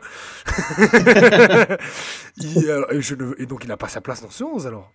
Non. Bah, avec, oui, maintenant que Milik re, bah, oui. revient, il a plus sa place, non? Mais voilà. Comment il a plus bah, sa place? Ça veut dire que. Mais non, non. Mais... Force est de constater bah, que. Mais non, mais ce que je veux dire, ce que je veux dire, c'est que je veux dire, c'est que le match à Monaco, il a été bon. Le match contre, contre Rennes, il a été plutôt pas mal, même si après il a plongé. Mais sinon, le résultat. Oui, mais rappelle-moi le, le Monaco, très, très par exemple, comme, comment il comment il marque. Il est lancé en profondeur. C'est son style de jeu. Oui, mais du coup, mais parce que t'avais une équipe qui prend la profondeur. Mais t'avais une équipe qui joue à quarante-cinq mètres de son but. Quand t'as pas une équipe qui joue à quarante-cinq mètres de son but, pourquoi tu le mets alors? Je suis d'accord. Mais t'as personne d'autre à mettre. Mais arrête de dire. Et, ça, et, ça, du coup, ça va nous permettre de parler de Sampaoli, parce, parce que, que Sampaoli, Angers, parce que même à Angers, quand Lucien Riquet est titulaire, il est titulaire aussi, Bamba Dieng. Donc en mais, fait, mais oui, mais... quand quand Dieng sort, tu veux mettre qui en fait? Je, bah, je tu mets Lucien Riquet ou Harit de suite. Tu mets Harit de suite à gauche ou tu mets Lucien Riquet à gauche. Des mecs qui, qui ont peut-être eu, qui, qui ont, qui ont peut-être pas son sens du but, mais qui ont une palette un peu plus élargie quand même, qui peuvent venir descendre un peu plus combiné. Je te parle même pas de défendre, ça à la limite je m'en fous. Konrad, il était là aussi. T'as, je t'ai cité quatre, trois joueurs là, quatre. Ouais, mais à mon avis c'est aussi pour qu'ils servent d'épouvantail à la défense adverse, tu vois. Enfin euh, ma, malheureusement, ah, et je pense que des joueurs juste pour qu'ils fassent peur. Euh, écoute, ben on non, ramène Fernandao et, Bernard, et Brandao, paix à son âme. Fernandao. Non, non. C'est juste pour qu'ils mobilisent un marquage et qu'ils et qu'ils forcent les défenseurs adverses à des choix. De mobiliser un marquage. Tant qu'à... et moi je te demande de, de, de, de, de sortir de ton poste et de décrocher, de créer un décalage, de créer quelque chose. Il ne sert à rien. Soit tu le lances en profondeur, soit il est inutile. Oui, je suis d'accord avec toi. Ouais, ben donc, donc il n'a pas si sa place voulez... dans ce onze là. Ou alors si on, ouais. si on considère qu'il a sa place parce que tu mets qui d'autre, comme me dit euh, le, le, le, le musclor de, de, de Saint-Charles, ça, ça, et, voilà, j'ai oublié ce que j'allais dire parce qu'en plus on m'envoie des messages. Là, il va vous faire... bah, tu dis des bêtises donc allez voilà. Hop. Bon, ça, les, les gars, si vous voulez, moi je vais vous mettre tout le monde d'accord. J'ai, j'ai un bon petit fatigué pour ce match. Il a fait, c'est, c'est dur, hein, c'était un peu dur. Il a fait une entrée mais catastrophique, c'est Amine Harit. Oh là là, il a perdu tous ses ballons. Non, moi j'en ai un autre. Euh, peut-être que je suis une fixation, c'est Tchaï Tatsar. Euh, tu remets une deuxième fois titulaire, une deuxième fois il te sort une prestation minable. Ça y est, mon pote. Tu vois, mais il est bloqué en deux mille dix-neuf. Non, mais tu on l'a dit dans l'émission. Je suis désolé, hein, mais vous pouvez, vous pouvez pas dire Amine Harit et Tchaï Tatsar, alors que pour le coup, Tchaï Tatsar, co- comment tu voulais que ça fonctionne sur le côté d'une défense à trois? Le mec, il a quinze mètres à sa gauche à, à couvrir, et c'est un défenseur enfin, assez lourd et euh, assez lent en démarrage. Enfin, c'est pas possible. C'est tu, et non, mais il est clairement pas adapté à ce système de jeu. Oui, c'est clairement... c'est, c'est pas dire que c'est un fatigué. Pour le coup, les amis, moi je veux monter dans le train. Léonard. non, non, tu seras tout seul dans ce train. Ça a été mal amené. Très franchement, amène le mieux la prochaine fois et je saute. Mais là, pour le coup, tu l'as mal amené. Non, tu nous as mal ensorcelé là. Non, non, pas du tout, pas du tout. Tchaï Tatsar et Amine Harit, ils sont tributaires de, l'ani- de, de l'animation collective. Pourquoi? ah, Parce bon, qu'Amine Harit, déjà, Harit, parce qu'il a pas sa qui, il y avait aucun bien, mouvement sans ballon. Amine Harit, zéro mouvement sans ballon. Tchaï Tatsar sur le côté, sur le ah, côté. Ça, pour le défense. Coup, c'est toute l'équipe. Hein. Le mouvement sans ballon, c'est tout... en première mi-temps, c'est toute l'équipe. En deuxième, j'ai arrêté de regarder, ça m'a gonflé. Mais en je première mi-temps, il y a toute l'équipe. Personne ah, ne joue mais... sans ballon à part Under dans cette équipe. Non, mais non, non, mais, non, non, non c'est, c'est pas ce que je dis. En gros, je dis simplement que tout le monde a fait aucun appel. Tout le monde n'a, pro- n'a rien proposé. Et à part faire une passe dans les pieds, un mec qui a arrêté, ben, Amine Harit, je ne vois pas ce qu'il pouvait faire de plus. Effectivement, c'est, c'est l'un des seuls mecs qui tentait. Donc, effectivement, c'est un seul mec qui a raté. Tchaï Tatsar, ce n'est pas son profil d'être sur le côté d'une, d'une défense à trois. Donc, pour moi, ils sont aussi victimes du système, tu vois. Euh, mais pour le coup, quand tu vois les erreurs individuelles qu'a fait Balerdi sur ce match, Burak Yılmaz, trente-cinq ans, est passé pour un attaquant supersonique. D'accord, ouais, il prenait la quand c'est il voulait. À, c'est arrivé à des défenseurs très bien élevés de se faire froisser par Burak Yılmaz. Euh, et, encore, je... et encore, et encore, Balerdi, Merwan pour. Il, il fait une excellente si première mi-temps. Voilà, je le glisse vite. C'est, c'est ce que j'allais dire. Parce que tantôt, il m'a fait rire en, en, en, en première mi-temps en, euh, quand tu as dit euh, putain, il y a des gens qui regardent Balerdi en pensant à moi. Ben, honnêtement, j'en ai, j'ai fait partie de ces gens. Et... Ça y est, tu nous l'as mis dans la tête maintenant, tu veux qu'on fasse quoi ? Non, mais du coup, je, je regardais vraiment attentivement. La première mi-temps, il y a très peu de choses à lui reprocher. Par contre, c'est vrai qu'en deuxième mi-temps, il prend le... Je suis d'accord. Jaune, son carton jaune complètement débile alors qu'Ilmaz il va vers la, ville de t- vers la ligne de touche. Euh, sincèrement, euh, je... encore une fois... Ce, ce jaune, je le trouve dur pour le coup. Moi, pour le, moi, pour le coup... On conclut sur la... Non, non, la... pour le coup, après, après juste pour souligner un truc, c'est même pas, c'est même pas, c'est même pas un argument, c'est juste pour dire dire que le coup de euh, j'ai perdu mon duel et aïe, je me suis foulé le poignet, ça m'a fait exploser de rire. Oui, voilà, ça c'était drôle. Oui, oui, non, mais là il avait pris l'an en deuxième mi-temps par contre. Là, il, il était, il était, plus, il était plus du tout dans le match. Les gars, ouais, euh... c'est pas mon fatigué, c'est mon narcoleptique, c'est mon narcoleptique du match. Euh, Balerdi. Ah, écoute-moi bien. Il y a personne qui a parlé de Gerson. Les gars, les gars, stop sur l'évaluation. Non, non, c'est juste pour dire euh, à partir de maintenant. Ça fait deux fois que tu me dis non, mais c'est juste ça. Mais parce que c'est l'autre, il a, il a dit un truc. Laisse-moi répondre. Les gars, les gars. Voilà, mets de l'ordre, Mathieu, c'est ton présentateur. Vas-y, bravo. C'est bon, j'arrête. Vas-y. Projection sur les prochaines semaines, les gars. Qu'il est con. Projection sur les prochaines semaines, les gars. Il y a un gros, gros calendrier qui arrive après la trêve. Euh, réception de Lorient, déplacement chez la Lazio, réception de Paris, le fameux match à rejouer face à Nice, déplacement à Clermont, réception encore une fois de la Lazio et réception de Metz. Et, ah, donc, et là, il y aura une, il y aura une trêve. Et après la trêve, c'est, ma- c'est match contre Lyon et match contre Galatasaray. Donc là, il y a très, très gros calendrier qui arrive. Euh, est-ce que, est-ce Lyon, que c'est, c'est préoccupant c'est, do- c'est domicile ou extérieur, Lyon ? Lyon, c'est, deux, c'est, ouais, extérieur. c'est extérieur. Ouais, tu fais deux déplacements en trois jours, Lyon et Galatasaray. Voilà, voilà donc y a, là, il y a de très gros matchs qui arrivent avec la forme du moment. Bon, après, ce sera peut-être pas forcément la même forme pour Lyon et Galatasaray, on verra bien. Mais, euh... oui, il y aura une autre trêve d'ici. Ouais, là, plein, oui, déjà, avec les premiers matchs Lorient, Lazio, P S G, Nice, les gars, c'est, c'est, c'est quand même préoccupant de voir arriver ce calendrier-là avec la forme du moment, non ? Carton plein. C'est pas, euh... non, allez, pas parce que... Parce que l'Olympique de Marseille euh, remonte à chaque fois dans des périodes où on ne les soupçonne pas. Euh, sait-on jamais. Carton plein. Sans oui, non, en vrai, je, je reprends juste mon argumentaire de la semaine dernière où, quand Idriss euh, parlait déjà de tournant de la saison et, et où j'avais répondu que vu que tu as joué tous les trois jours et qu'il y aura forcément un ou deux adversaires de, de très haut niveau dans le long... Pff, ouais, il n'y a, a rien d'alarmant ou d'enthousiasmant en termes d'adversaires à venir. C'est juste que ouais, les adversaires seront là. Ça sera surtout à l'O M de, de trouver d'ici là euh, une alchimie au niveau collectif, plus d'assurance à certains postes pour euh, imposer son style de jeu. Car quand l'O M est sûr de sa force, l'O M euh, de Sampaoli, à mes yeux, euh, peut faire mal à n'importe qui. C'est surtout ça le, la problématique à mes yeux. Eh ben, ce sera le mot de la fin, à part si Idriss veut rajouter quelque chose. Bon, écoute, tu n'as pas eu là encore la parole. T'as décrété que c'était le mot de la fin, c'est le mot de la fin. Écoute. Non, vas-y, je, je, je crois que tu. Je en plus, j'étais en train de ton inspiration. Pour... Il boute comme Gerson quand il sort. Il... Ouais, c'est ça, c'est ça. Et là, il est en train de me regarder en susurrant des mots euh, en brésilien, peut-être. En plus, il y a ton chien moche là, qui a, qui a une image sur Skype. Donc, euh... voilà. Les gars, on en, non, non, en vrai, j'ai rien d'intéressant à dire. Donc on peut, on peut voilà. ah ben, dans ces cas-là, il vaut mieux se taire. Effectivement. Mais pourquoi tu es obligé d'envoyer un tacle alors que moi-même, je me rabaisse, tu vois, c'est, c'est, ça, c'est, c'est un truc de fou. Hein. Shit. Les gars, on se retrouve la semaine prochaine. Alors, on sera de nouveau mardi, hein, puisque lundi soir, on a F S G T. Oh, enfin, la reprise. C'est la reprise de cent sous-heures. Venez nous supporter. Euh, oui. C'est où qu'on joue à moi ? Je sais même pas. Je sais pas, on n'a pas le stade encore, non ? Pour la semaine prochaine. C'est euh, à moi, le président. Je, je, je vous tiendrai au courant. Euh, écoutez, chers auditeurs de Passe ton ballon, venez nous voir jouer avec euh, la triplette gardien, stopper, latéral droit que vous avez à l'antenne. Donc euh, voilà, venez nous soutenir lundi, euh, lundi soir. Vous deviez jouer hier, mais euh, l'alerte rouge qui n'en était pas une a eu raison de ce, de ce, de ce match. Exactement. Voilà. On se retrouve la semaine prochaine, donc on, on évoquera, je sais pas, parce qu'il n'y a pas de match, hein, donc il euh, faudra voir on ce... Va trouver, ce... On va trouver un thème d'émission, euh, on, voilà, on, verra, on parlera avec les copains. Ben, on attend aussi de, de voir si l'un des invités que, qu'on cible sera dispo. Euh, oui, oui, c'est ça. On en fait, aussi sur les divisions, sur les ultras, hein. Peut-être que oui, ce sera, ouais. ce sera le beau. On peut moment. avoir cette discussion en antenne aussi dans les infos. Voilà. Oui, voilà, c'est ça, c'est ça. On peut avoir cette discussion en antenne. Voilà, bah, écoutez, on vous, on vous souhaite une bonne semaine à tous et on se retrouve bah, la semaine prochaine. Allez, salut. Allez, bye bye. Oh.